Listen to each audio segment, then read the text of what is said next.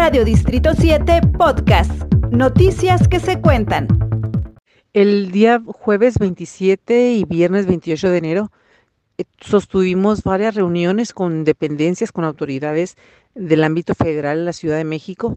Estuvimos en gobernación, aunque no pudimos eh, reunirnos personalmente con el secretario de esa dependencia, sí le entregamos a su particular un expediente eh, con toda la información y la narrativa del caso del fraude de Aras.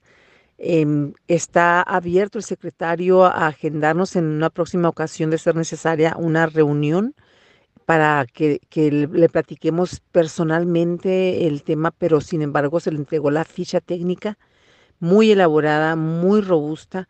Estuvimos en la UIF con Pablo Gómez, Em, también nos recibió el mismo documento, estuvo muy atento a toda la información que, se les está entregando. Fuimos con el vicepresidente de la Cámara de Senadores, José Narro, y también le entregamos en manos información.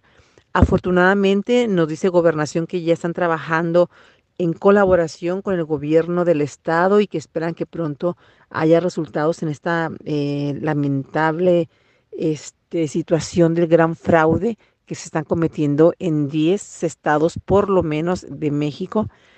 Y, bueno, seguiremos trabajando para que el gobierno federal eh, aporte la información necesaria que la Fiscalía del Estado necesite.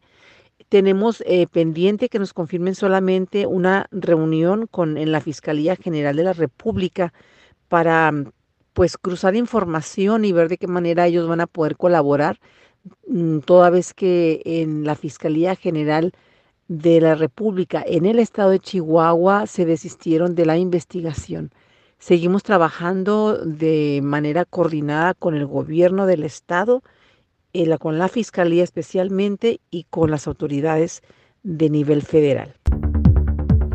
Radio Distrito 7 Podcast.